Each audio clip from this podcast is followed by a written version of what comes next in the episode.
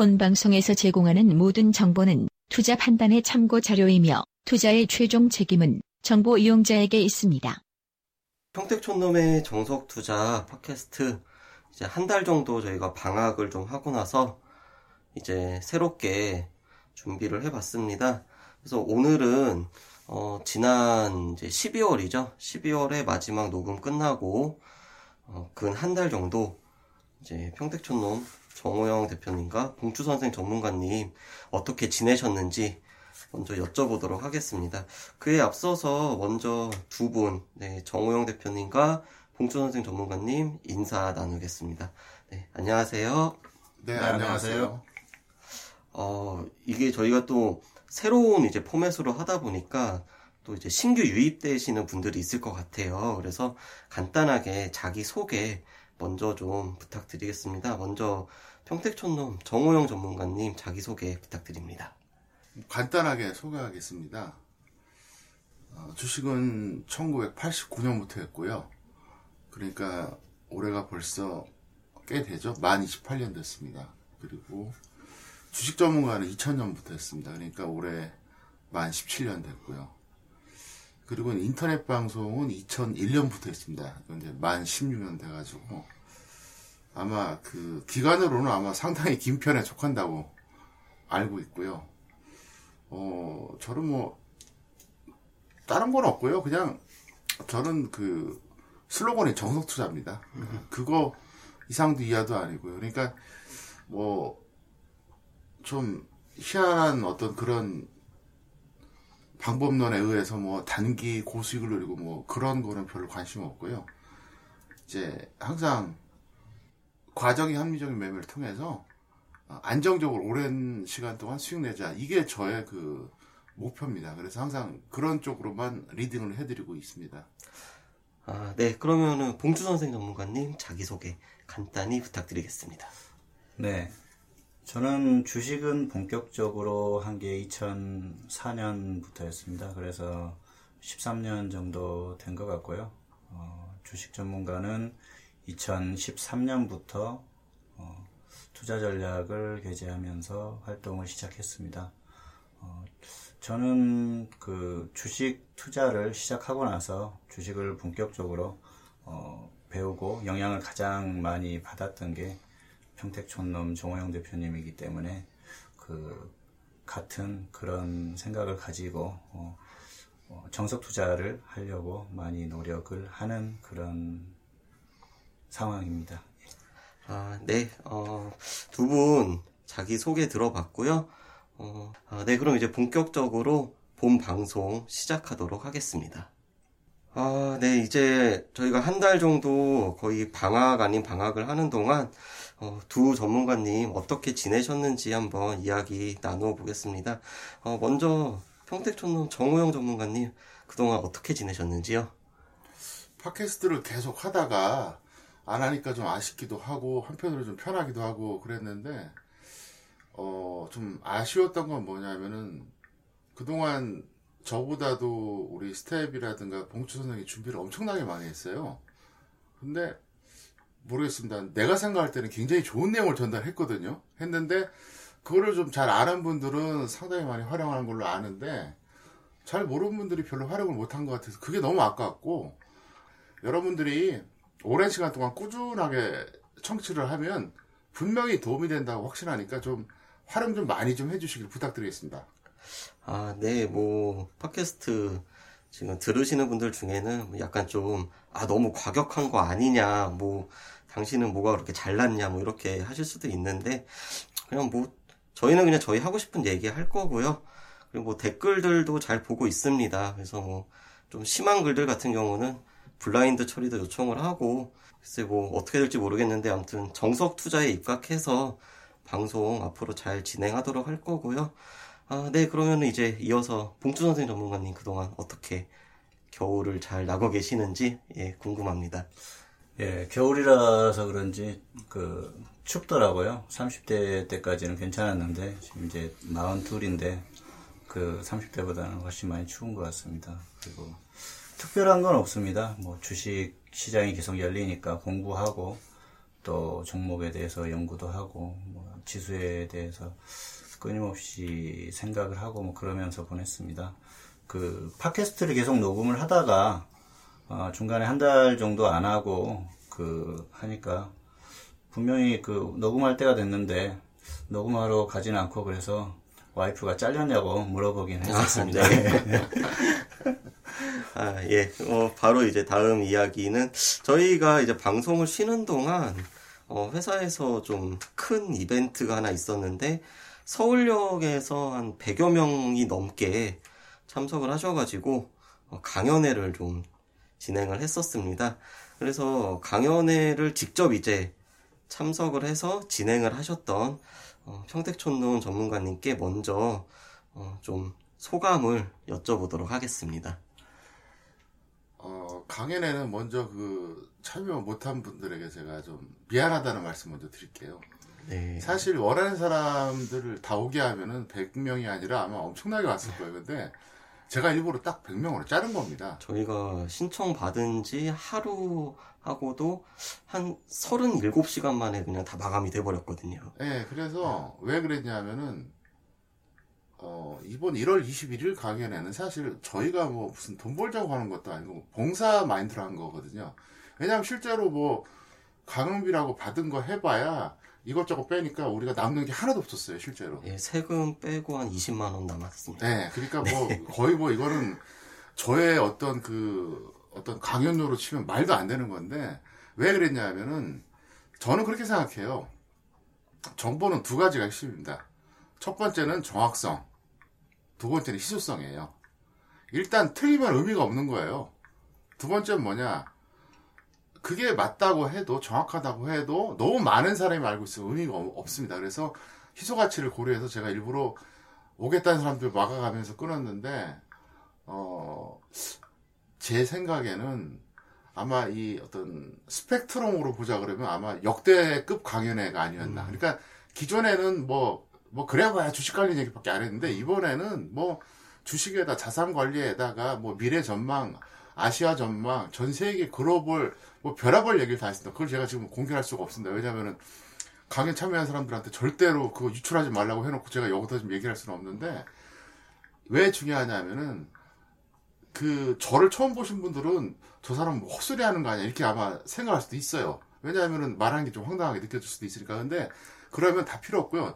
제 블로그를 한번 보시던가 제 사이트에서 칼럼을 한번 보시면 됩니다. 왜냐하면 저는 주식만 다룬 사람이 아니라 여러 가지를 다 같이 어, 다룬 사람인데 어쨌든 확실한 거는 이번 강연에만큼 더 넓은 스펙트럼은 아마도 없을 것이다. 그래서 이걸 활용하시면 단순하게 어떤 돈에 국한된 게, 된 게 아닙니다. 내용을 들은 사람들은 알아요. 이게 본인이라든가 자녀에게까지 영향을 줄 만한 그런 내용이 굉장히 많이 들어있기 때문에, 어, 저는 확실합니다. 제가 100% 적중한다는 장담 못하겠지만, 거의 맞을 겁니다. 큰 오차가 없을 거예요. 그러니까, 활용 잘 하시고, 이 강연을 들은 상태에서 이 지금 녹음을 듣는 사람들은 무슨 말인지 알 겁니다. 그래서 혹시라도 어, 제가 나중에 뭐 유사한 내용으로 강연하게 되면 오시기 바랍니다. 저희는 어, 정말로 강연에는 그 수강생 위주로 합니다. 원래 제가 교사 출신입니다. 그래서 교사 출신일 때 원래 그 개혁이 일어났는데 뭐였었냐면은 어, 공급자가 아니라 수요자 위주의 교육 정책을 만들자 해서 어, 제가 처음에 교사할 때 그런 바람이 있었거든요. 음. 그- 그리고 나서 지금 많이 좋아진 거예요. 옛날에는 공급자 위주였어요. 그렇죠. 그래서 어쨌든 여러분들이 듣기엔 이상할지 모르겠지만 그래서 제가 교사 출신입니다. 그리고 참 저도 이제 나이 먹어가는 게 제가 가르쳤던 애들이 지금 나이 40이에요. 그러니까 참 아 참 묘하다 이런 생각이 듭니다. 말 너무 길게 하면 안 되니까 봉투 선생님한테 뭐 좀 물어보고 예, 이제 사실 저희가 강연회는 상반기에 한 번, 하반기에 한 번을 일단 목표로 하고 있고요. 어, 저희 그 사이트 회원 가입을 하셔도 되고 그게 좀 힘들다 그러면은 카카오톡에 옐로 아이디 검색에 평택촌놈 해가지고 어, 카톡 친구 맺으시면 공지사항으로 안내 이제 나가니까 그것도 좀 도움이 되실 것 같고요. 그 다음에 봉주 선생 전문가님이 그때 어, 회원들은 모르지만 이제 뒤에 와서 듣고 계셨어요. 그래서 한번 후기 한번 또 여쭤보겠습니다. 예, 뭐, 그, 제 얼굴을 아는 분이 없기 때문에, 예, 제가 복선생이라는 걸 모르기 때문에, 저도 가서 공부하는 차원에서, 어, 가서 강연을 들었는데요. 그, 제가 느낀 건 그, 그런 점입니다. 그, 다른 일반 강연하고는 역시 확실히 차이가 난다. 수준 차이가 굉장히 크다. 그런 생각을 했고요. 이, 그, 이렇게 광범위한 분야에 대해서 이렇게 전문적으로 한 사람이 과연 설명할 수 있다는 게, 그, 이 평택촌놈 정호영 대표님을 제외하고 대한민국에 있을 수가 있을까 그렇게 생각을 해봤을 때는 없을 거라는 확신이 드는 정도의 그런 광범위한 내용이었고, 또 제가 그동안 지켜봐왔던 대표님의 어떤 그 미래 전망이나 또 시황이나 이런 것들의 정확성이나 이런 것들을 봤을 때는 그 반드시 거의 비슷하게 맞아 들어가든지 거의 똑같이 될 것이다 그런 생각을 가졌습니다. 그래서 시기나 약간 뭐 조금의 오차는 있겠죠. 그런데 거의 그대로 될 거라는 생각을 하고요. 그 내용을 과연 강연을 들었던 사람들이 전부 소화할 수 있을까 그런 부분에 대한 생각도 조금 들기는 했습니다. 사실은 너무 네. 예, 그 폭넓은 그런 분야에 또 다양한 전망을 해주셔가지고 어 그것을 그 토대로 미래를 준비하고 어 자신뿐만이 아니고 자식들에 관한 그 미래까지 같이 준비를 한다면 정말 그 지금 현재 그 뭐 지금은 어- 그 과거 조선 시대나 이런 때처럼 이렇게 뭐 그렇게 층이 가려 나눠진 건 아니지만 어떤 그 생활의 그 수준은 지금보다 훨씬 위로 올라갈 수 있는 그런 전망을 드렸기 때문에 이 참여하고 안 하고 그 참여했던 분들하고 안 한 분들은 어 10년, 20년이 지났을 때 굉장한 차이를 느낄 거라고 분명히 저는 생각을 합니다. 아, 네, 사실 저희가 이제 강연회가 끝나면 그 강연 내용을 다 녹음을 했다가 텍스트로 이제 스크립트를 작성을 해서 올려놓습니다. 그래서 이제 참석자분들이 이제 계속 참고를 하실 수 있게 하는데 제가 그 몇 번씩 조회를 했는지 한번 세봤어요. 그랬더니 지금 한 2주 정도 지났는데 한 사람당 평균 10번 이상씩은 보셨더라고요. 뭐 그만큼 내용이 많아서 그리고 뭐 광범위했고 그리고 또 이번에는 참 참석하신 분들은 참 운이 좋았고 그랬던 게 이제 딱 한 종목 말- 말씀하셨는데 그 종목이 이제 공식적으로 어, 파생 상품이다 보니까 어, 기초자산으로는 9%에서 10% 수익이 났고요.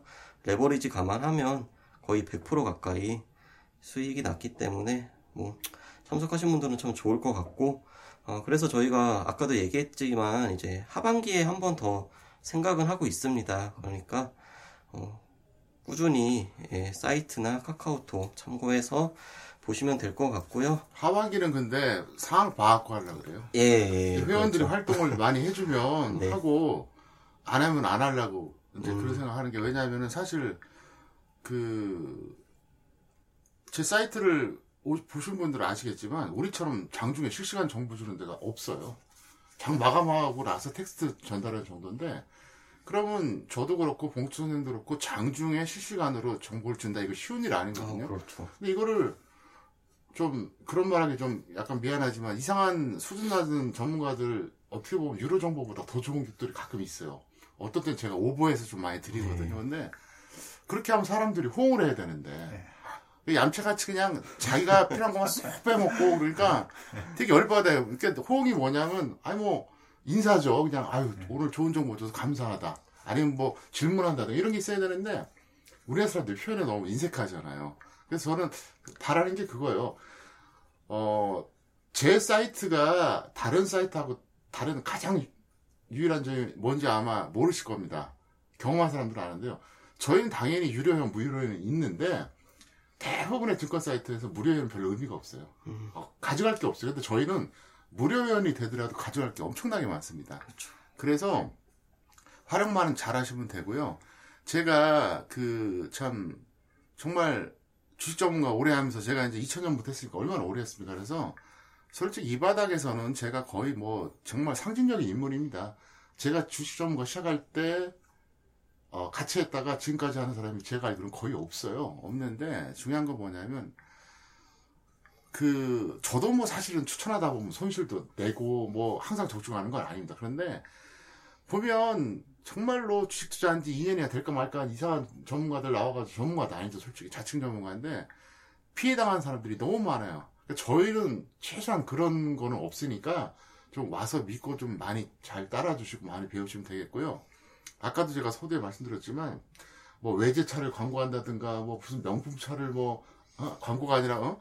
뭐 무슨 외제차 있다 그러고 좋은 집 있다 그러고 그런 거 절대 믿지 마세요 제발 왜냐하면은 저는 그런 거를 볼 때마다 안타까운 게 뭐냐면은 지금 어, 우리 스텝하고도 녹음하고 있지만 우리 스텝도 지금 2000, 아, 2010년에 입사해가지고 네, 만 7년 그렇죠. 됐는데 제가 머리에 딱 그 꽂히는 말이 있었어요. 한 3년 전에 왔을 때 저한테 그러는 거예요. 대표님, 저는 주식 투자한 사람들이 되게 합리적인 줄 알았습니다. 근데 한 절반은 돌대가리예요. 그러는 거예요. 그러니까 이제 본인도 놀란 거야. 다 합리적인 줄 알았더니. 그게 뭐냐 하면은 일단은 저도 그렇고 봉투손해도 그렇고 항상 적중하는 것도 아니고 실패도 하고 손실도 내주기도 합니다. 그런데 중요한 건 뭐냐? 우리는 제대로 가르쳐 준다. 양심적으로 가르쳐 주니까 제발 무슨 뭐 어? 외제차니 좋은 건물이니 이렇게 막 홍보하고 이런 걸로 사람 시선 끄는 사람들한테 속지 말란 얘기입니다. 왜? 99%가 아니라 100% 사기꾼들입니다. 그러니까 또 제가 아니더라도 정도를 걷는 사람들한테 여러분들이 배우시면 어, 아마도 나중에 언젠가 상당히 좋은 성과가 있을 겁니다. 아, 네, 뭐, 근황하고 이제 강연회에 대한 얘기 여기 정도에서 마무리하고요. 이제 아마도 오늘 녹음이 1부하고 2부로 나뉠 것 같은데, 어, 전반부에서는 얼마 전에 아주 큰 충격을 주었던 테마주 관련해 특히 반기문 전 유엔 사무총장 관련된 테마주 그리고 돌발 변수가 생겼을 때 어떻게 대응할지 그리고 이어서 이제 삼성전자 어, 최근 참 삼성전자를 둘러싸고 여러 가지 이야기가 많습니다. 네, 그것에 대해서 이야기를 좀 나눠볼 예정이고요. 그럼 먼저 반기문 테마주에 대해서 어, 얘기를 나눠볼까 합니다. 어, 저는 이제 실시간으로 이제 업무를 보면서 속보를 계속 보고 있는데 갑자기 불출마 선언을 했다 그래가지고 깜짝 놀랐습니다. 근데 주식시장도 몰랐던 것 같아요. 왜냐하면 그 전에 어떤 조짐이 전혀 안 보였거든요. 어, 먼저 평택촌놈 전문가님도 그거를 보면서 참 많이 당황하셨을 것 같습니다. 저는 사실은 그 2월 1일에 불출마 선언을 했는데 한 그 2, 3일 전부터 좀 불안했어요. 그러니까 이제 그때가 이제 어, 구정 연휴였었는데 왜냐하면 음 저는 이제 뭘 봤었냐면 첫 번째가 그 사모님이 같이 다녔잖아요. 네. 표정이 완전히 정말 막 모든 걸 다 내려놓고 싶은 아, 그런 표정이 있어요. 그래서 저는 좀 답답한 게 뭐냐면 제가 칼럼에도 올려놨지만 아니 솔직히 말해서 그 예비 후보들의 부인을 대동한다고 해서 뭐 지지도가 더 올라가는 게 아니거든요. 까먹지 않으면 다행이에요, 솔직히. 그럼 나 같으면 중간이나 빠르면 중간 아니면 후반부에 데리고 다녀도 되거든요.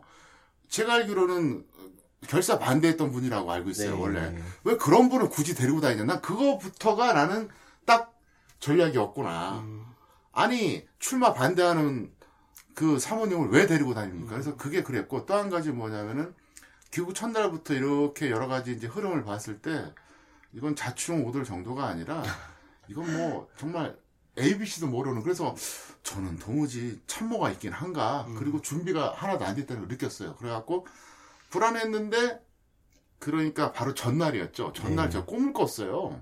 꿈을 꿨는데 뭐 물론 반기문 총장 꿈을 꾼 건 아닌데 다른 꿈이에요. 근데 꿈 내용이 묘한 거예요. 요 얘기는 제가 편집을 할 수도 있다는 걸 미리 좀 말씀드리겠습니다. 네. 자세하게는 안 할게요. 그런데 어쨌든 이게 그 내용을 풀어보니까 딱 단절되는 거예요.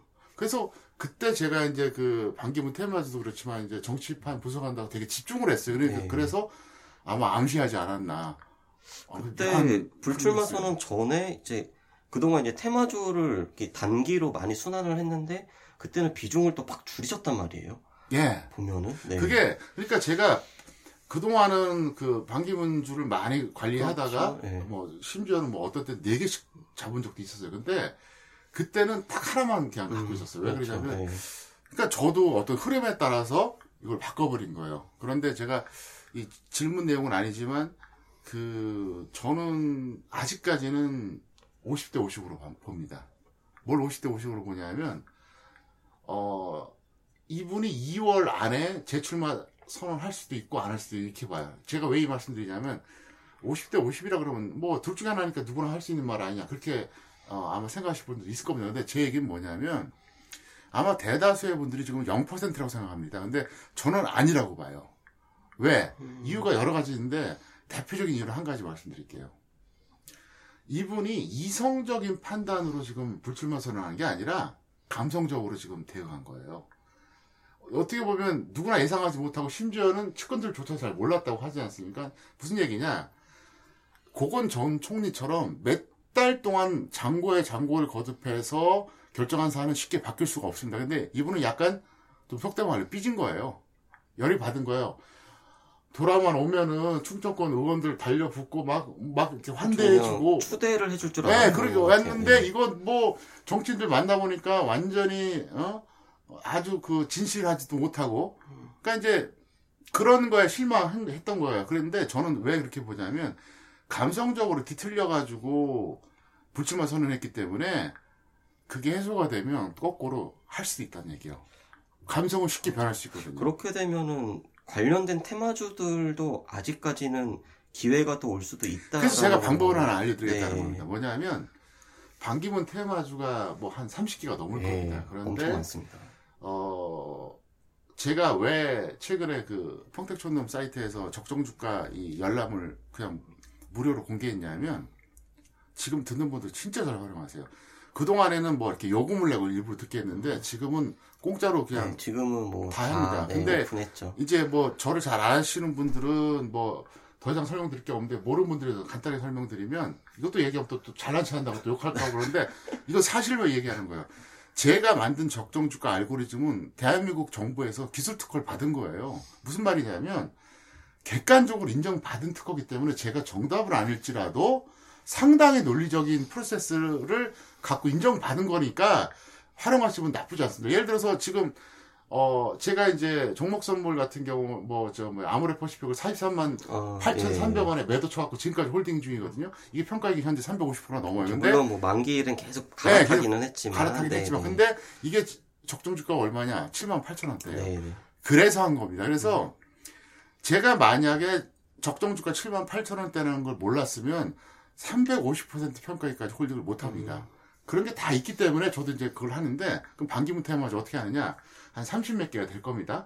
그럼 그 중에서 여러분들이 어 작게는 5개, 많게 10개 중에서 제일 저평가된 순서대로 한번 추려보세요. 어, 예, 예. 그래서 그 중에 한두 개를 들어가 보시라는 얘기입니다. 그랬다가 만약에 반기문 쪽에서 뭐 다시 뭐, 어? 그 재출마 선언 한다든가 그러면 대박 나오는 거고요. 그게 아니라도 제 얘기가 뭐냐면 반기문 테마주가 아니라도 저평가된 종목은 그냥 그 종목 특유의 가치로 갈 수도 있으니까 이제 겸용이죠. 그래서 여러분들이 어, 사이트에 들어오셔서 그 로그인만 되면은 어, 그 홈페이지에서 딱 보면 적정 주가 조회하는 창이 있거든요. 네, 딱 코스피, 치고 코스닥 네, 천개 천- 넘는 천재. 모든 종목이 다 네, 있으니까 다 거기다가 되니까요. 종목명을 딱 치고 엔터 키 치면 딱 튀어나옵니다. 그러니까 지금 저희가 이걸 무제한 허용하진 않으니까 최대한 활용을 잘 해보시기 바라겠고요. 어쨌든 반기문 테마주는 저는 아직은 그리고 만약에 절대 저평가 종목을 들어갔습니다. 뭐 반기문 후지가 없어 상관없어요. 그 종목 자체로 갈 수도 있으니까. 예를 들어서 어, 올 같은 경우도 이제 파인 DNC가 네, 어제부터 갔거든요. 근데 이거는 반기문 테마주였다가 폭락했던 거예요. 근데 그 이게 특유의 어, 테마로 간 거잖아요. 마찬가지로 변수가 있- 있는데 파인덴시가 사실은 제가 안타까운 게 뭐냐면 제가 며칠 전에 추천했었어요. 안 그래도 네. 왜 그랬었냐면 그게 적정 주가가 7,600원이거든요. 근데 그 당시 가격대가 2,000원대 중반이었습니다. 그러니까 저는 그 생각했죠. 아니 반기문 테마주 무너져도 좋다 이거야. 적정 주가 대비 거의 3분의 1이거든요. 뭐 이 정도면 들어가 볼 만하다 해서 제가 사실 며칠 전에 들어갔는데 그냥 번전보다 약간 높게 던지고 다시 잡으려고 했어요. 그랬더니 날아가서 이게 운이에요. 그러니까 이게 참 아깝습니다. 어쨌든 그렇게 보시면 될 것 같아요. 네. 어, 봉투 선생 전문가님도 관련된 테마주를 이제 포트폴리오 편입을 하셨다가 좀 곤혹을 겪으셨다고 예. 들었습니다. 네. 그, 어, 이번에, 어, 반기문 테마주죠. 그, 신바타에도 추천을 했었는데요. 음, 뭐, 갑자기 장이 끝나고 나서 뉴스가 나와가지고, 네. 바로 선조를 시켰습니다. 그래서, 선조를 폭이 커서, 뭐, 다른 종목을 대타로 추천을 하긴 했었는데, 그래도 뭐 대타 종목이 또 상한가 가고 했으니까. 네. 다행이죠. 그나마 조금 그래도 죄송한데 죄송한 마음이 조금 덜어진 덜어진 그 정도입니다. 근데 음뭐 반기문 총장 관련해서는 방금 그 대표님께서도 말씀을 하셨지만 어 설에도 제가 사실은 대표님께 질문을 했었어요. 아 그래도 포기는 하지 않겠죠. 뭐 주변에서 하도 그 완주 못한다, 포기할 거다, 그런 불출마할 거다 얘기를 해서 그랬더니 대표님께서 그러시더라고요. 몰라. 포기할 수도 있어. 음, 근데 아직까지는, 어, 아직까지는 그러지는 않을 건데, 앞으로 상황을 봐야지 그러셨는데, 아마 많이 좀 불안한 감이 비쳤기 때문에 그런 말씀을 하셨던 것 같아요. 네. 아 그리고 제가 그 한 말씀 더 드릴게요. 예. 왜냐하면 사실 제가 정치나 경제 쪽에 철학을 많이 쓰니까 평소에 이제 정치 쪽 생각 많이 했는데 이 반기문 총장 관련해서 제가 한 마디 말씀 더 드리면 사실 저는 충격받았던 게 불출마가 아니에요. 뭐냐면 이 과정이 너무 황당했다는 거예요. 아, 그렇죠. 보통 우리가 그런 게 있잖아요. 예를 들어서 여러분 잠시 제가 좀 고민하겠습니다 하면서 하루 이틀 네, 네. 치과한다든가 뭐 길면 일주일 정도 좀 약간 좀 인터벌을 두고 네. 이제 다시 나타나서 다시 해보겠다 아니면 그만두겠다 이래야 되는데 그날 불출마 선언할 때 새누리당 갔다가 바른정당 그렇죠. 갔다가 저 진보당 갔다가 네.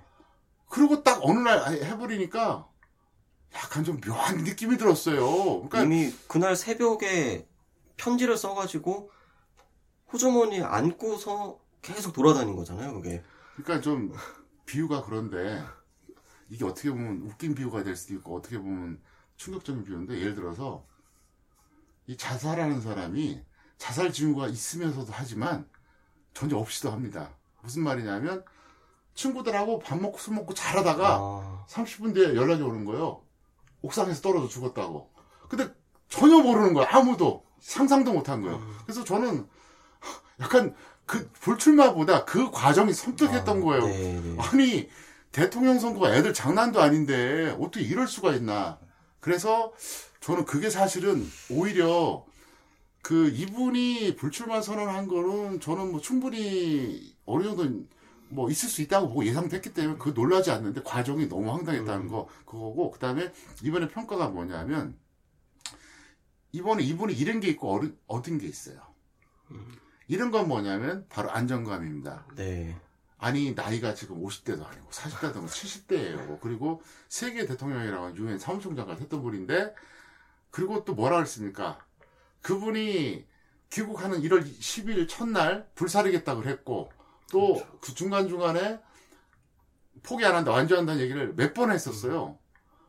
아니 그 말이 몇 달 전 했던 얘기도 아니에요. 불과 1, 2주 전에 했던 얘기인데 이게 뒤집었겠다고 하는 건 안정감을 잃은 겁니다. 근데 얻은 것도 하나 있습니다.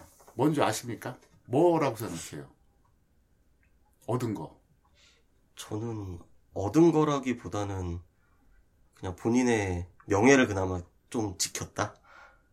아, 더 잃을 수 있는 걸 지킨 게 아닐까요? 아직은 그러니까 아직은 수- 순진한 나, 나처럼 이렇게 이제 복합도로 꿰뚫어 보는 시각이 없고 얻은 게 뭐냐면 일종의 그 유권자들한테 그거는 남겨줬어요.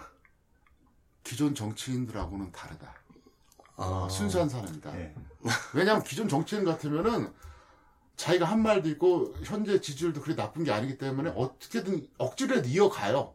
최근에 보면 진짜 꼴 같지도 않은 이상한 정치인이 또 어떤 당에 들어가서 음. 경선한다 그러잖아요. 그러니까 제가 이제 누구라고 말은 못하는데 네, 네. 완전 양아치거든요. 그래서 누구라고 말 안 하니까 상관없잖아요. 그 옛날에 당대표 할 때 그, 어, 뭐, 어떤, 어떤 지역에, 어떤 지역이라고 할 수 없다. 뭐, 우리 영남 아니고 호남이겠죠?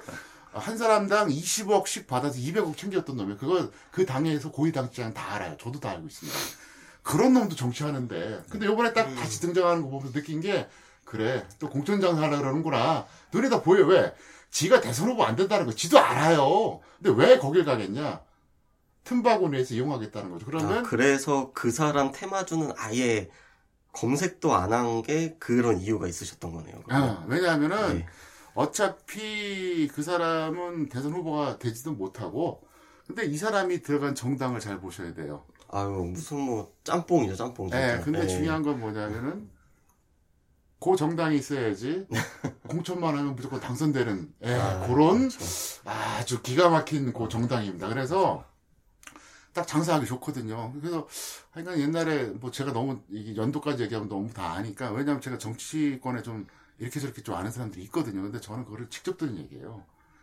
뭐, 그리고, 뭐, 우리 저, 지금 진행하는, 그, 저 뭐냐, 저, 우리 스텝. 옛날에 이명박 관련돼서 얘기한 게 있었어요. 이것도 뭐, 대놓고 말을 못 하는데, 아, 처음에 네. 얘가 이제 안 믿더라고요. 안 믿었죠 그때. 근데 그 얘기를 나꼼수에서 몇 년 뒤에 나온 거예요. 네, 그리고 나중에 사실로 밝혀졌죠. 네, 밝혀졌죠. 네. 그러니까 낙검수가 얘기하기도 전에 저는 몇 년 전에 그걸 얘기했습니다. 사, 사석에서 그러니까. 그러니까 저도 나름대로 이 소스가 상당히 있는 사람이니까 사실 저는 주식 말고도 정치 토크쇼에 나가면 할 얘기 되게 많은데 예, 아무튼 요것도 좀 편집이 될 것 같기는 아 한데. 괜찮아요. 아무튼. 어차피 아니 뭐 무슨 구체적인 내용을 얘기한 게 없으니까 아니 적시한 게 없는데 무슨 상관이냐. 저 누군지도 모르고 누군지도 모르고 모르니까. 어떤 네. 내용인지 모르니까 그건 상관없고 법적으로 이상 없으니까 그럼 다시 그럼 주식 얘기로 돌아가서 마. 응. 반기문 테마주는 아직까지는 그래도 좀 기회는 있다. 다만 적정 주가 저평가된 종목들 중에서 고르면은 그나마 좀 확률이 높을 수 있다. 이렇게 보면 될까요? 그쵸. 그러니까 이제 어떤 그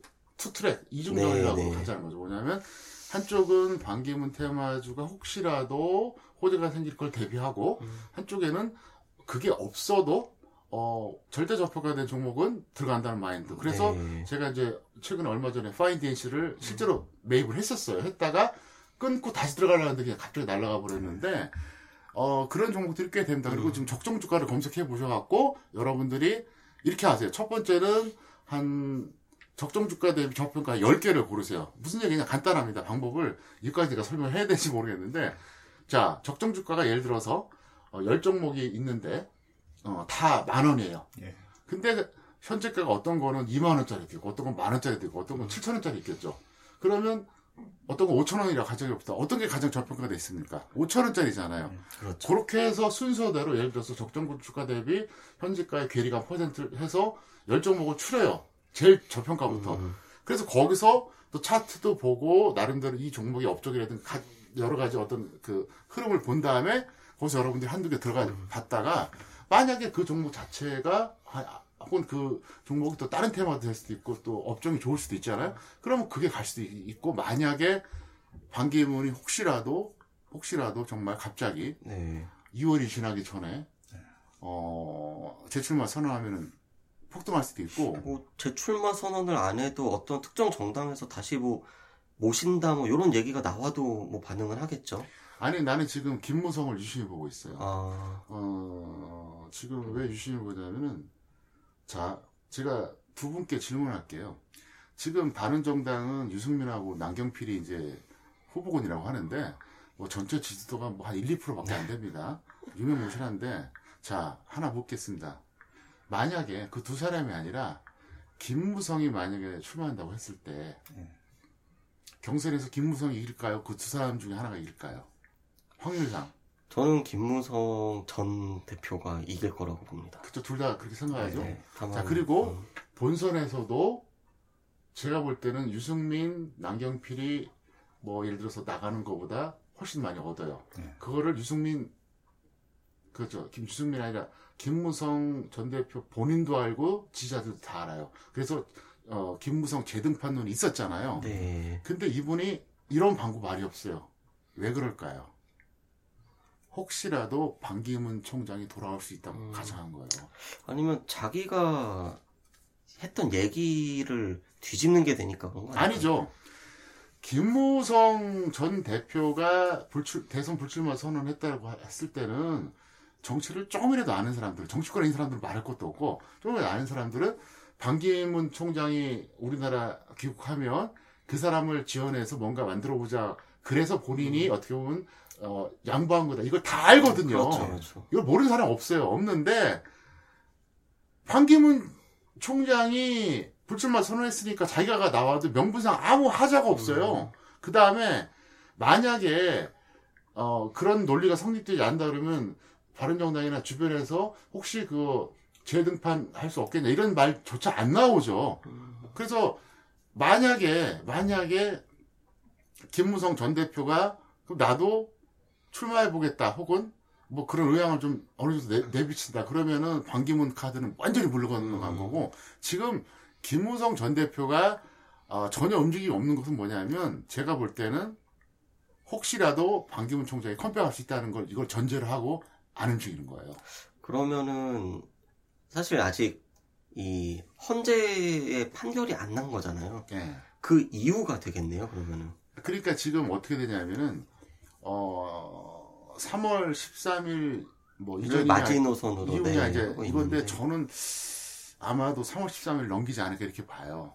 어, 왜 그러냐면은 제가 칼럼에도 그렇게 써놨거든요. 지금 이정미 그 헌재 소장 권한 대행은 이제 예를 들어서 속된 말로 박 대통령이 어?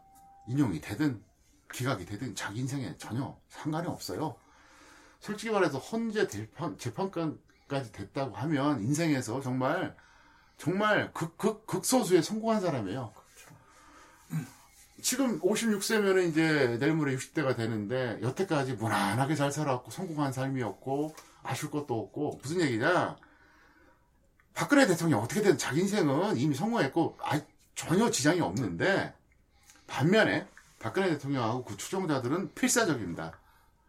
여기서 인용이 되더라도 최대한 delay 시켜야 되고 아니면 기각시키려고 노력합니다. 그러니까 무슨 얘기냐면 한쪽은 뭐 이렇게 하나 저렇게 하나 무슨 얘기냐 자기가 어 3월 13일 퇴임 이전에 그거를 판결하나 이후에 하- 되나 별 상관이 없어요. 근데 한쪽은 필사적이기 때문에 저는 거기서 뭘 보느냐 과연 그 대결에서 누가 이기겠냐는 거예요. 그래서 저는 구체적으로 제가 생각하는 걸다 말씀드리면 부담스럽지만 3월 13일을 넘길 가능성이 높다는 게 첫 번째 제 예측이고요. 두 번째가 뭐냐면은 시간을 끌긴 끌되 인용은 될 것이다.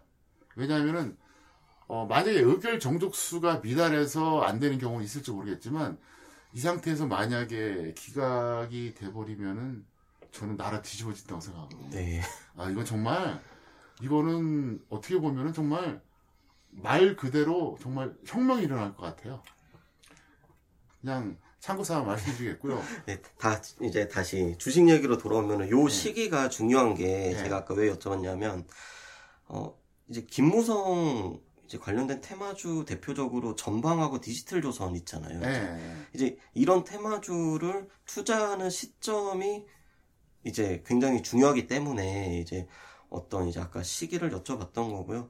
그러면은 일단 반기문 테마주는 이제 계속 아까 말씀드렸던 것처럼 저평가된 거 보고 그다음에 김무성 테마주도 여러 개가 있는데 요것도 우선은 주목을 해도 괜찮다라고 생각하시는 거죠? 제 생각은 그, 둘 다 가능한데, 어, 또 최근에 그 두 종목 다 이제, 어, 김무성 전 대표가 이제 불출마 선언을 하면서 한번 급락을 했었잖아요. 네. 그래서, 근데 뭐, 디탈 조선 같은 경우는 뭐, 그렇게 저평가됐다고 볼 수는 없지만은, 전방은 사실은 알짜 기업이거든요. 그래서, 전방 정도는 하셔도 될 것 같고요.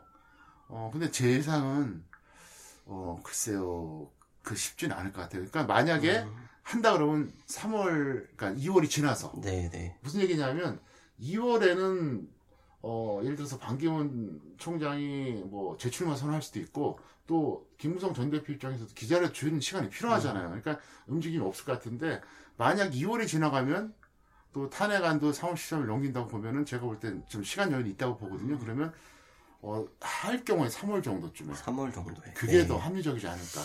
알겠습니다. 네. 그럼 테마주에 대해서는 이제 요 정도까지 얘기를 나눠보고요. 어, 이제 다음은 삼성전자. 네. 요 삼성전자를 어, 얘기를 안 할 수가 없습니다.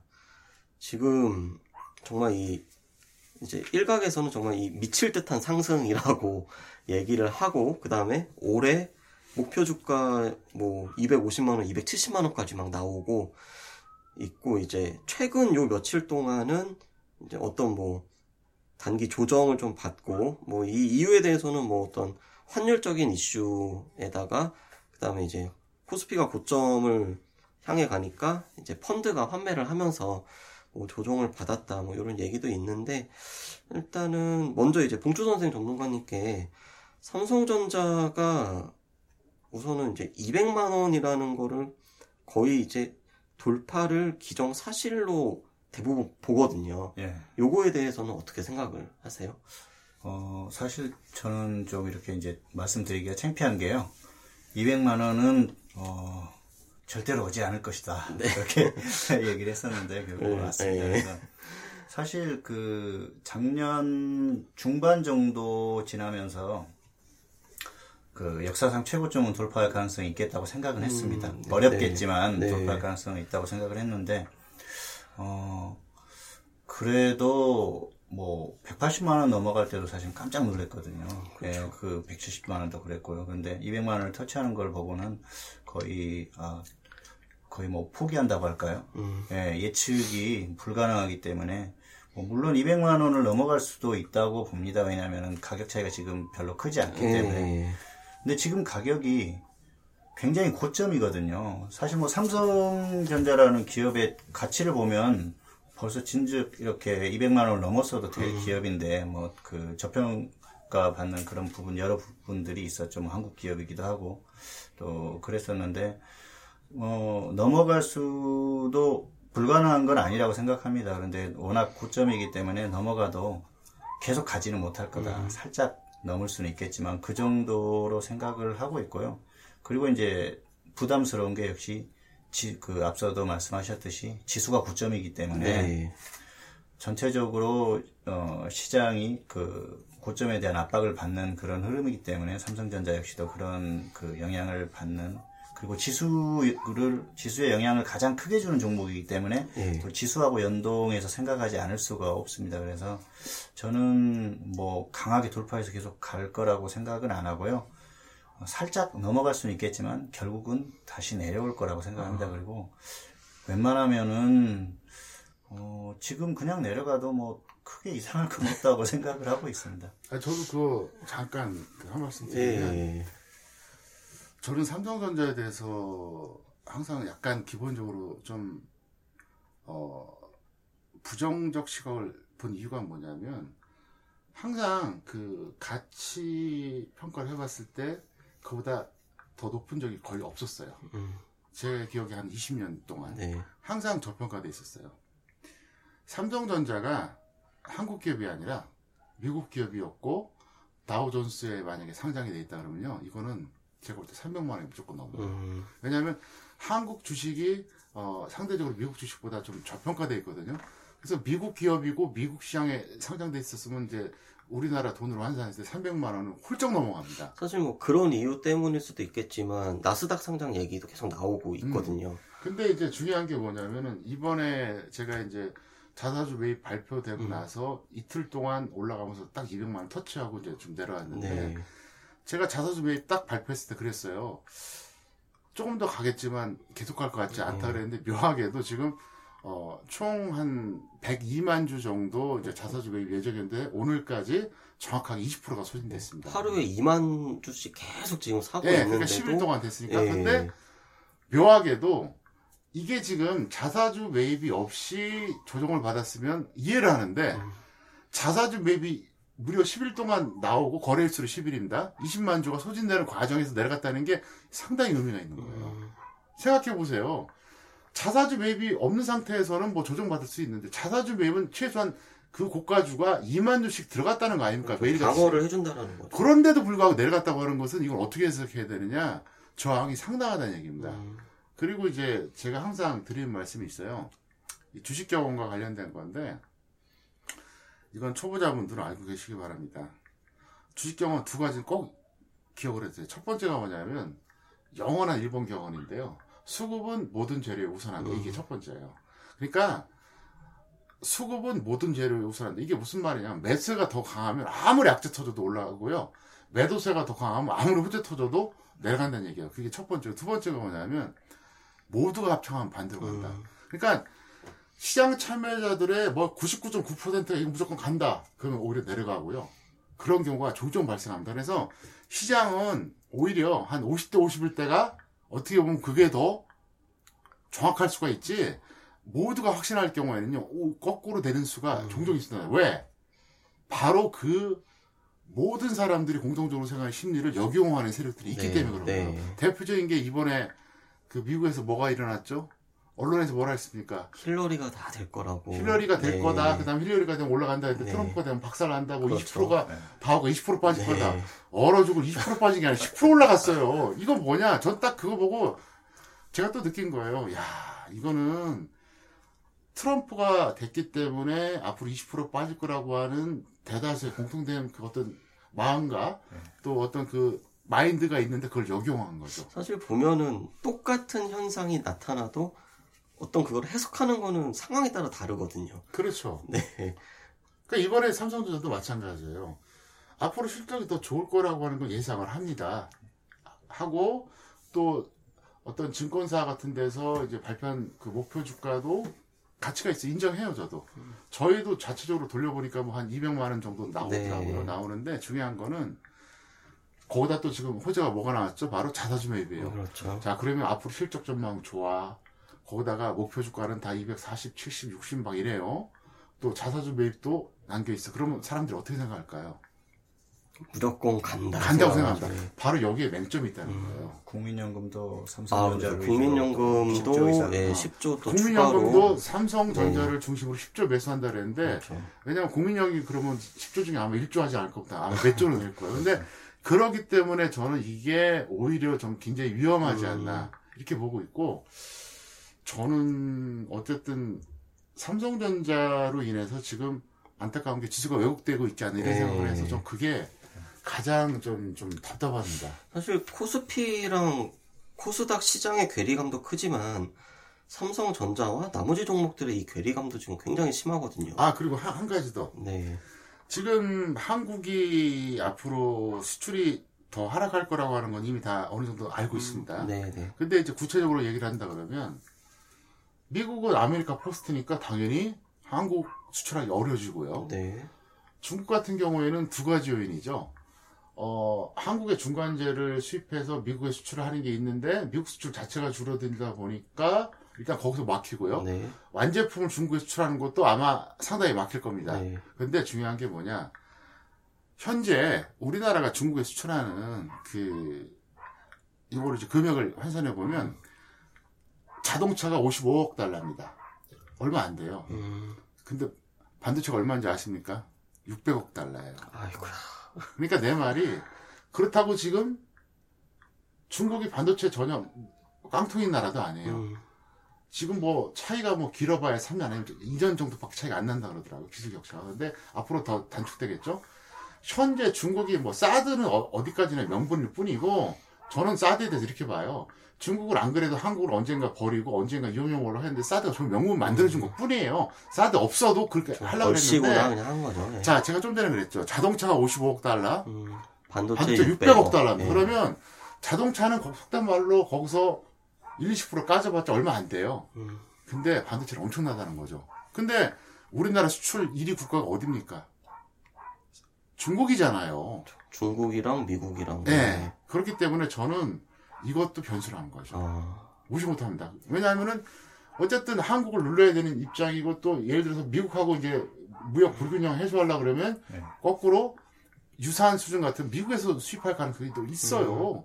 그러면 대신 자기는 물건도 팔아 먹어야 될 거 아니에요. 근데 한국은 얻는 게 없는데 굳이 그거를 유지할까요? 는 아니라고 봐요. 그래서 지금 삼성전자에 대한 그 제가 지금 드린 말씀 있지 않습니까? 중국에 대한 반도체 수출이 어떻게 되느냐 이거 보셔야 됩니다. 이거 변수 상당히 사실. 앞으로 이제 삼성전자는 이제 방금 말씀해 주셨던 반도체 이슈도 있고, 그다음에 오늘 이제 갤럭시 S8이죠. S8의 배터리 용량을 기존 제품인 S7하고 지금 동일한 용량으로 쓴다고 발표가 나왔습니다. 아무래도 과거에 이제 갤럭시 노트 7 그 발화 사건 때문에 아무래도 좀 안정성을 택한 게 아닐까 이런 것도 좀 체크 포인트로 될 것 같습니다.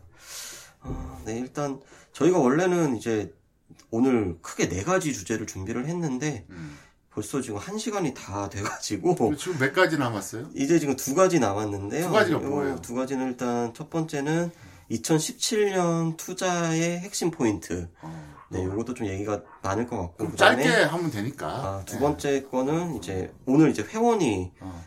좀 부탁을 한 건데 네.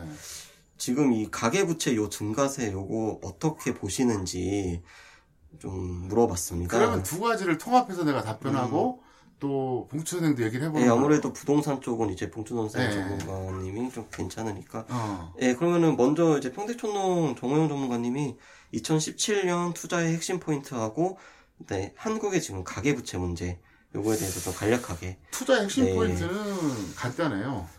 어, 반드시 파생해서 하방에 베팅하자. 아, 파생은 하방. 예. 근데 이제 옵션 같은 경우야 뭐 워낙 변동성이 크니까 그거는 정말 소액으로 하고 선물 같은 경우에는 여러분들이 뭐 예를 들어서 한 10차 매도까지 한다 그러면 해도 되는데 어, 그게 아니면은 좀 그렇고 이제 저는 작년 여름부터 종목 선물 매도를 쳐갖고 지금 계속 평가이 상당히 나고 있는데 제가 볼 때는 지금도 늦지 않은 종목이 꽤 있어요. 음, 이번에 강연회 때도 제가 전달했던 딱 한 종목이 예. 현재 100% 정도 나왔거든요. 네, 네. 이제 한 2주 정도 지난 건데. 근데 아직도 늦지 않았으니까 여러분들이 정말로 뭐 우리가 흔히 말하는 대박 누리고 싶다 그러면 음. 종목 선물에서 추세 매도를 하시기 바랍니다. 사실 그 이제 두 전문가님의 수익률을 다 제가 정리를 하고 있는데 어, 보면은 이제 종목 선물 또는 이제 주식 선물이라고 하는 그 파생 상품이 수익률이 가장 좋으면서도 이제 변동성도 적고 안정적이고 뭐 그렇다는 거 이제 좀 팁으로 전달해 드리고요. 근데 사실 그게 이게 종목 선물은 이제 모르신 분들한테 얘기할게요. 예를 들어서 어떤 종목을 매도 쳤어요. 네, 네, 1, 1%가 내려가면 10% 수익이 되는 네, 거예요. 기초자산 움직임에 곱하기 10이라고 생각하시면 그리고. 만약에 1% 올라가면 10% 이제 손실이거든요. 그러니까 쉽게 말해서 매도 쳤는데 5%가 내려갔다 50% 수익이고요. 5%가 올라가면 50% 마이너스입니다. 그럼 10% 올라가면 어떻게 될까요? 깡통 되는 거죠. 그렇죠. 절대 쉬운 게 아닌데 워낙 그 제가 그 우량주에 대해서는 고점 저점 파악이 좀 약간 강점이 있거든요. 그래서 저는 그걸 가지고 내가 하면 되겠다 했는데 의외로 좀 그쪽은 좀 잘 되는 편이에요. 그래서 요즘 저도 이렇게 보면은 오히려 개불지보다 더 나아요. 근데 저가 왜 이렇게 얘기하냐면 지금 뭐 추세 매매 1번도 그렇고 3번도 그렇고 한 350% 됐는데 제가 이제 회원들한테 그런 얘기를 했었어요. 아마 여러분 투자 인생에서 이거보다 더 확실하게 최종 수익 나는 종목을 찾기는 어려울 거다. 솔직히 여러분 잘 아시겠지만 여러분 100%까지 홀딩 됩니까? 안 돼요. 그렇죠. 25% 30%에서 던져요. 50%도 못 견뎌요. 근데 지금 강연회 때 그 언급했던 그것도 이미 100%가 넘었잖아요. 넘었기 때문에 제가 왜 이 말씀 드리냐면 지금도 종목 선물을 할 수 있는 우리가 흔히 주식 선물이라고 그러거든요. 많이 네. 있으니까 제 사이트 들어오셔서 적정 주가 한번 찾아보고 비교해서 아직도 늦지 않았으니까 해- 해보자. 그래서 2017년 포인트 그겁니다. 다른 거 말할 거 없고요. 그 다음에 이제 그 가계부채 는 네. 이제 딜레마가 그거죠.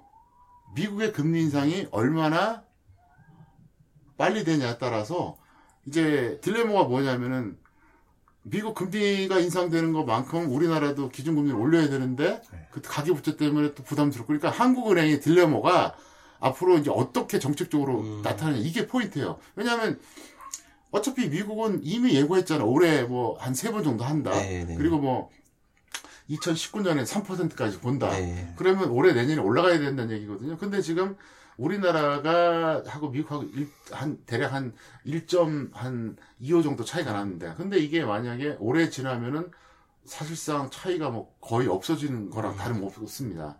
그래서 지금 제가 보기에는 한국은행이 어떻게 나오냐에 따라서 쉽게 말해서 이 가계부채 폭탄이 빨리 터지느냐 늦게 터지느냐 저는 이렇게 보고 있습니다. 한국은행이 만약에 미국이 금리 인상이 뭐 계속 추직 올라 될 텐데 아이고 이거 이거 외자 유출되 저 유출되겠네 겁먹고 같이 올려버리면 빵 터지는 거고요. 그래 외자가 유출된 한이 있어도 버티자. 그럼 좀 늦게 터지는 거. 그러니까 쉽게 말하면은 시간 문제라는 얘기예요. 결론은 간단합니다. 그거예요 저는요. 그러면 현재 이제 좀 부동산 대출이건 아니면 어떤 개인 대출이 어느 정도 있는 분들은 지금이라도 조금 조금씩 상환을 계속 하는 게 좋은 방법일까요? 이제 능력이 된다. 아니 확정금리라 그러면 상관이 없는데 네. 변동금리 같은 거 앞으로 올라갈 가능성은 있지 내려갈 가능성 은 거의 어. 없다고 보거든요. 그래서 지금 어 금리로 본다면은 글쎄요 뭐 갑자기 지구가 뒤집어지지 않는 한 금리가 올라가면 올라갔지 내려가진 않습니다. 이거는 뭐 단순한 감이 아니라 논리적으로 그렇게 될 수밖에 없고 이미 어느 정도 경제 흐름을 알고 주식을 아는 사람들은 그건 다 알고 있는 얘기예요. 그래서 그래서 제가 그랬잖아요. 2015년에 있는 부동산 그렇죠. 웬만하면 처분해라. 네. 그리고 절대로 무슨 빌라니 저 저저 뭡니까 오피스텔 이런 거 하지 네. 말아라. 그렇게 얘기했는데 지금 어때요? 지금 벌써 지금 뭐 제가 사는 지역이 평택인데 네. 일단 아파트 분양 안 되고 있고요. 분양권도 지금 마이너스 프리미엄 벌써 지금 나오기 시작했고, 네. 그리고 제가 그랬죠. 2015년하고 16년에 전세 대란일 때 제가 뭐라고 얘기했냐면 여러분 좀만 기다리세요. 앞으로 전세 넘친다 그랬어요. 지금 전세가 다시 나오기 시작합니다. 네. 왜? 월세는 여유가 있는 사람이 이자 수익보다 높으니까 월세 받아먹겠다고 한 건데 점점 돈에 어떤 그 여유가 없으니까 이제 드디어 전세 수요가 다시 늘어나고 음, 있는 거예요. 그래서 걱정하지 말라고 했던 게 그거거든요. 그래서 제 생각은 그렇고 어쨌든 뭐 가계부채라든가 부동산 관련된 거는 아무래도 저보다 공구치 선생이 음. 더 그쪽의 전문가니까 어그 얘기를 좀 들어보는 게 나을 것 같네요. 예, 그러면 봉준 선생님도 그 올해 투자의 핵심 포인트하고 그다음에 이제 가계부채 문제 어떻게 접근해야 될지 간략하게 좀 설명 부탁드리겠습니다. 예, 그 투자의 핵심 포인트는 관리라고 생각합니다. 지금 그 지금 지수도 그렇고요. 그리고 지수 앞으로 흘러갈 이런 그 예상 흐름을 봤을 때는 관리를 잘 해야 된다고 생각을 합니다. 그래서 네. 뭐 지수가 뭐 100포인트, 200포인트 내려가고 다시 반등하고 그러면은 상관이 없겠지만 어 약간 좀 위험하지 않나 그런 생각을 해서 그래서 최근에는 또 인버스를 최소한 50% 이상 묻어두자 네, 그렇게 네. 얘기를 했던 게 네. 뭐냐면 어 전체 투자 비 주식 그 자금 중에서 50% 이상 인버스에 묻어두면 수익도 가능하지만 그 손이 나가고 싶을 때안 그렇죠. 나가거든요. 네. 예, 그 종목을 그거 아주 좋은 얘기예요. 예. 네, 정말 좋은 얘기. 그래서 종목은 많이 해도 30% 이상 안 하는 게 좋을 것 같습니다. 근데 꼭 이렇게 말씀을 드려도 그 상담 같은 거 해보면은 비중을 올리라고 그러면 100%, 뭐70% 이상 한 종목에 들어가시고 그런 그렇죠. 분들이 계시더라고요. 그래서 아, 자금이 얼마 안 되시나 봐요. 그래서 자그 그 금액은 얼마 들어가셨어요? 그러면 아, 3,500입니다. 4,000입니다. 이렇게 말씀을 예, 하시는 예. 거예요. 그러니까 얼마 안 돼서 다 들어갔습니다. 그러는데요. 아니 3,500, 4,000이 얼마 안 된다고 몰빵을 하는 이런 습관을 들이면 나중에 자금이 1억, 2억 이렇게 늘어나도 한 종목에 몰빵을 할 수 있는 그런 습관이 들- 들게 됩니다. 그래서 그게 제가 그 얘기 해드릴게요. 제가 수종목 오래 하면서 많이 관리해봤잖아요. 매수하란 말은 기가 막히게 들어요. 매도하란 말 안 듣고요. 그 다음에, 어, 포트폴리오 구분, 그 이거를 편성하란 말 절대 안 들어요. 근데 어쩌다가 이거 강력 매수하세요. 몰빵합니다. 그래서 제가, 저도 이제 뭐 파생이나 현물이나 추천하고 하- 하면서 혼자서 이렇게 가감을 해요. 가감이 뭐냐면, 음, 이 종목은 실제 수익 얼마나 났겠다. 나는 분명히 100%까지 홀딩하라고 했어요. 근데 제가 이거를 어떻게 그 통계를 냈냐면 제가 인터넷 방송 굉장히 오래 했거든요. 그래서 제가 이미 10년 전부터 통계를 내본 적이 있어요. 그래서 제가 야단 안 칠 테니까 솔직히 얘기해보라. 예를 들어서 이제 2004년, 5년도 있었던 일인데 몇 번 있었어요. 제가 어떤 우량주 들어가라 했어요. 100%까지 난 매도 사인 낸 적이 없어요. 어. 그래서 딱 100%에서 던지라고 사인 냈어요. 그래서 이제 나는 분명히 그렇죠. 이제 딱 끝난. 이제. 예. 근데 물어봤어요. 물어봤더니 3분의 1은 진짜 100%까지 갔어요. 어, 3분의 1은 한 50%. 예. 3분의 1은 이틀 만에 던졌더라고. 아, 그러니까 이 투자자들이 뭐가 문제냐면 95%의 투자자들이 제가 날린다 그랬잖아요. 네. 그러니까 어떤 한 달, 두 달로 그건 볼 수도 있는데 주식 투자 시작해서 5년이 지났을 때 번 사람 5%밖에 안 된다고 얘기하잖아요. 근데 그게 저도 처음에 주식 배울 때 그게 설마 그럴까 그랬는데 정말 그렇다는 걸 알게 됐는데 왜 그러냐면 예를 들어서 100% 수익 날 수 있는 것도 못 견뎌요 또. 근데 웃기는 건 뭐냐? 손절은 또 안 해요. 네, 네. 그러니까 10%에서 끊어줄게 30%, 40%, 50%까지 가는 거예요. 이러니 생각해 보세요. 수익은 20, 30% 잘해서 내고 손절은 50%까지 가고 이러니까 이 되겠어요? 될 수가 없어요. 그리고 제가 이제 앞으로 이거 팟캐스트 다시 재개를 하면서 어 제가 그동안 인터넷 방송하면서 또 투자를 만나면서 경험했던 거를 전달해 드리면 아마 들으면 재미도 있고 상당히 도움이 될 겁니다. 그래서 어 저는 뭐 이렇게 실력이 있는 것도 아니고 그 다음에 뭐 확실하게 말씀드리는 건 명품차도 없고 좋은 집도 없어요. 그리고 벌어둔 돈도 거의, 거의 없습니다. 그러니까 오직 아는 건 주식 하나. 그래서 어, 절대로 저, 어, 저한테 뭐 다른 거 기대하실 필요 없고요. 어쨌든 저는 경험을 살려서 제가 그동안 어, 알고 있는 걸 다 전달하고 싶으니까 어, 앞으로 좀 활용해 주면 좋겠고 오늘 사실 첫날이라서 재기한 첫날에서 이렇게 많이 얘기하는 거지 솔직히 한 시간씩 얘기하기 힘듭니다. 힘드니까 오늘은 좀 제가 좀 두서없이 얘기해서도 좀 이해해 주시고요. 우리 진행자가 앞으로는 저 봉투 선생 먼저 질문해요. 아, 예. 그냥 내가 먼저 똑같은 사안을 내가 먼저 얘기하고 그 다음에 얘기하면 날 의식하니까 네, 그러면은 이제 먼저, 마지막으로. 어, 그렇지. 어. 네, 가계부채. 아까 네, 흐름이 좀 끊어지긴 했지만 네, 가계부채 요거 어떻게 대응 해결? 대응? 네 어떻게 해야 될까요? 사실은 저는 해결 방법이 없다고 생각합니다. 그 왜냐하면은 거의 이제 부동산이라는 게 그 여유가 있는 자금을 거의 대부분을 투입을 해서 그러니까 국민들이 이제 100이 있다고 하면은 아마 상위 5% 정도는 뭐 여유가 있으니까 부동산이 작은 일부분일 수도 있는데요. 어, 상위 한 20% 정도까지는 여유가 있어서 괜찮다고 생각합니다. 그런데 거의 70% 이상은 부동산에 있는 그 자금을 뭐 여유롭게 대출을 받는 걸 줄이고 이렇게 할 수 있는 여유가 그렇게 많지 않다고 생각을 하고요. 음, 과거에 그 2000년대 초반에 그 아마 서울 경기 쪽에 거주하셨던 분들은 기억을 하실 거예요. 당시에 빌라를 어마어마하게 분양을 많이 했습니다. 특히 인천 지역이 그랬었는데 빌라가 분양가가 평균적으로 6천대 후반에서 1억 조금 넘어가는 수준입니다. 그러면은 융자라고 해봐야 뭐 한 70% 정도 받는다고 하면은 5천에서 뭐 한 8천 정도까지 네, 네. 받거든요. 그런데 이자가 월 내는 이자가 그 적으면은 뭐 10만 원대, 20만 원대도 되고요. 많으면은 한 5, 60 그 정도까지였습니다. 그때 당시는 지금보다 이율이 좀 더 높았었죠. 근데 어 그런데도 경매에 나오는 비율을 보면은 거의 70%, 80%가 경매가 쏟아졌었습니다. 아, 근데 경매가 나오는 집들을 주인들을 만나보고 이렇게 얘기를 해보면 그 이자를 못 내서 경매가 나오는 집도 있는데 다른 쪽에서 많이 이렇게 문제가 생겼던 거죠. 그래서 뭐 실직을 한다든가 또그 같이 이자를 내던 구성원들이 실직을 한다거나 여러 가지. 예. 근데 지금 그 여러 가지 흐름을 봤을 때는 그런 그때보다 더 상황이 안 좋을 가능성이 높습니다. 그리고 지금 이율이 역사상 이렇게 이자율이 낮은 적이 없었습니다. 근데 만약에 그 미국이 금리 인상을 하고 한국은행이 따라간다 그러면은 지금 내는 이자에 뭐 많게는 한 두 배가 될 수도 있습니다. 그렇기 때문에 그리고 대부분 지금 그 대출을 많이 받은 게 아파트지 않습니까? 그렇죠. 절대 가격에서 차이가 굉장히 큽니다. 그리고 그 많은 이자를 내게 되면 아마 그 2000년대 초반에 나왔던 그런 사태가 발생할 수 있을지 저는 않을까 그렇게 생각합니다. 우리나라 사람들이 기본적으로 이게 투자 마인드가 문제가 있다고 생각하는 게 예를 들어서 내가 총자산이 1억이에요. 그러면 이게 정상적이라 그러면 5천이나 7천만 원짜리 아파트를 사야 돼요. 예. 그 나머지 여유 갖고 있어야 되는데 우리나라 사람들은 자산이 1억이면요 2억짜리 사요. 기본 50% 깔고 들어가니까.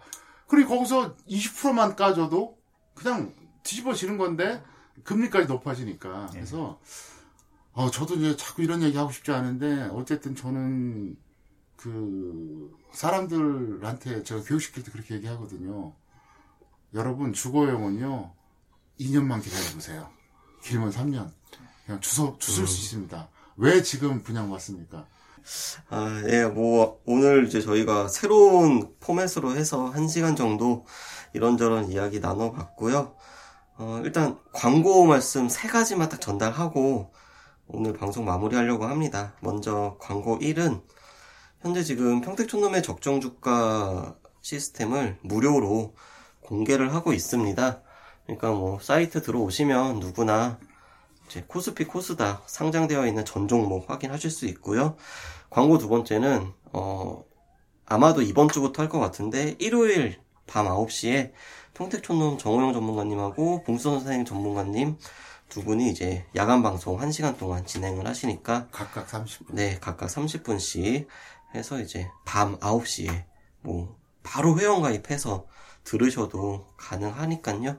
많이 참여하시고요. 광고 세 번째는 어 요거는 저희가 아직 대상을 안 정했는데 회원분들 대상으로 이제 2등급이나 3등급이 될 것 같아요. 어, 인터넷 방송을 무료로 체험하실 수 있도록 지금 이제 시스템은 다 만들어 놨습니다. 이제 저희가 이제 요이 땅 하고 이제 시작만 하면 되는데 어, 요런 것도 지금 준비를 하고 있으니까 한번 참고하셔서 네, 투자에 도움이 되셨으면 좋겠습니다. 아, 네, 오늘 저희가 준비한 시간 여기까지이고요. 다음번에는 어, 지금보다는 조금 더 체계적인 그런 방송으로 찾아오도록 하겠습니다. 감사합니다.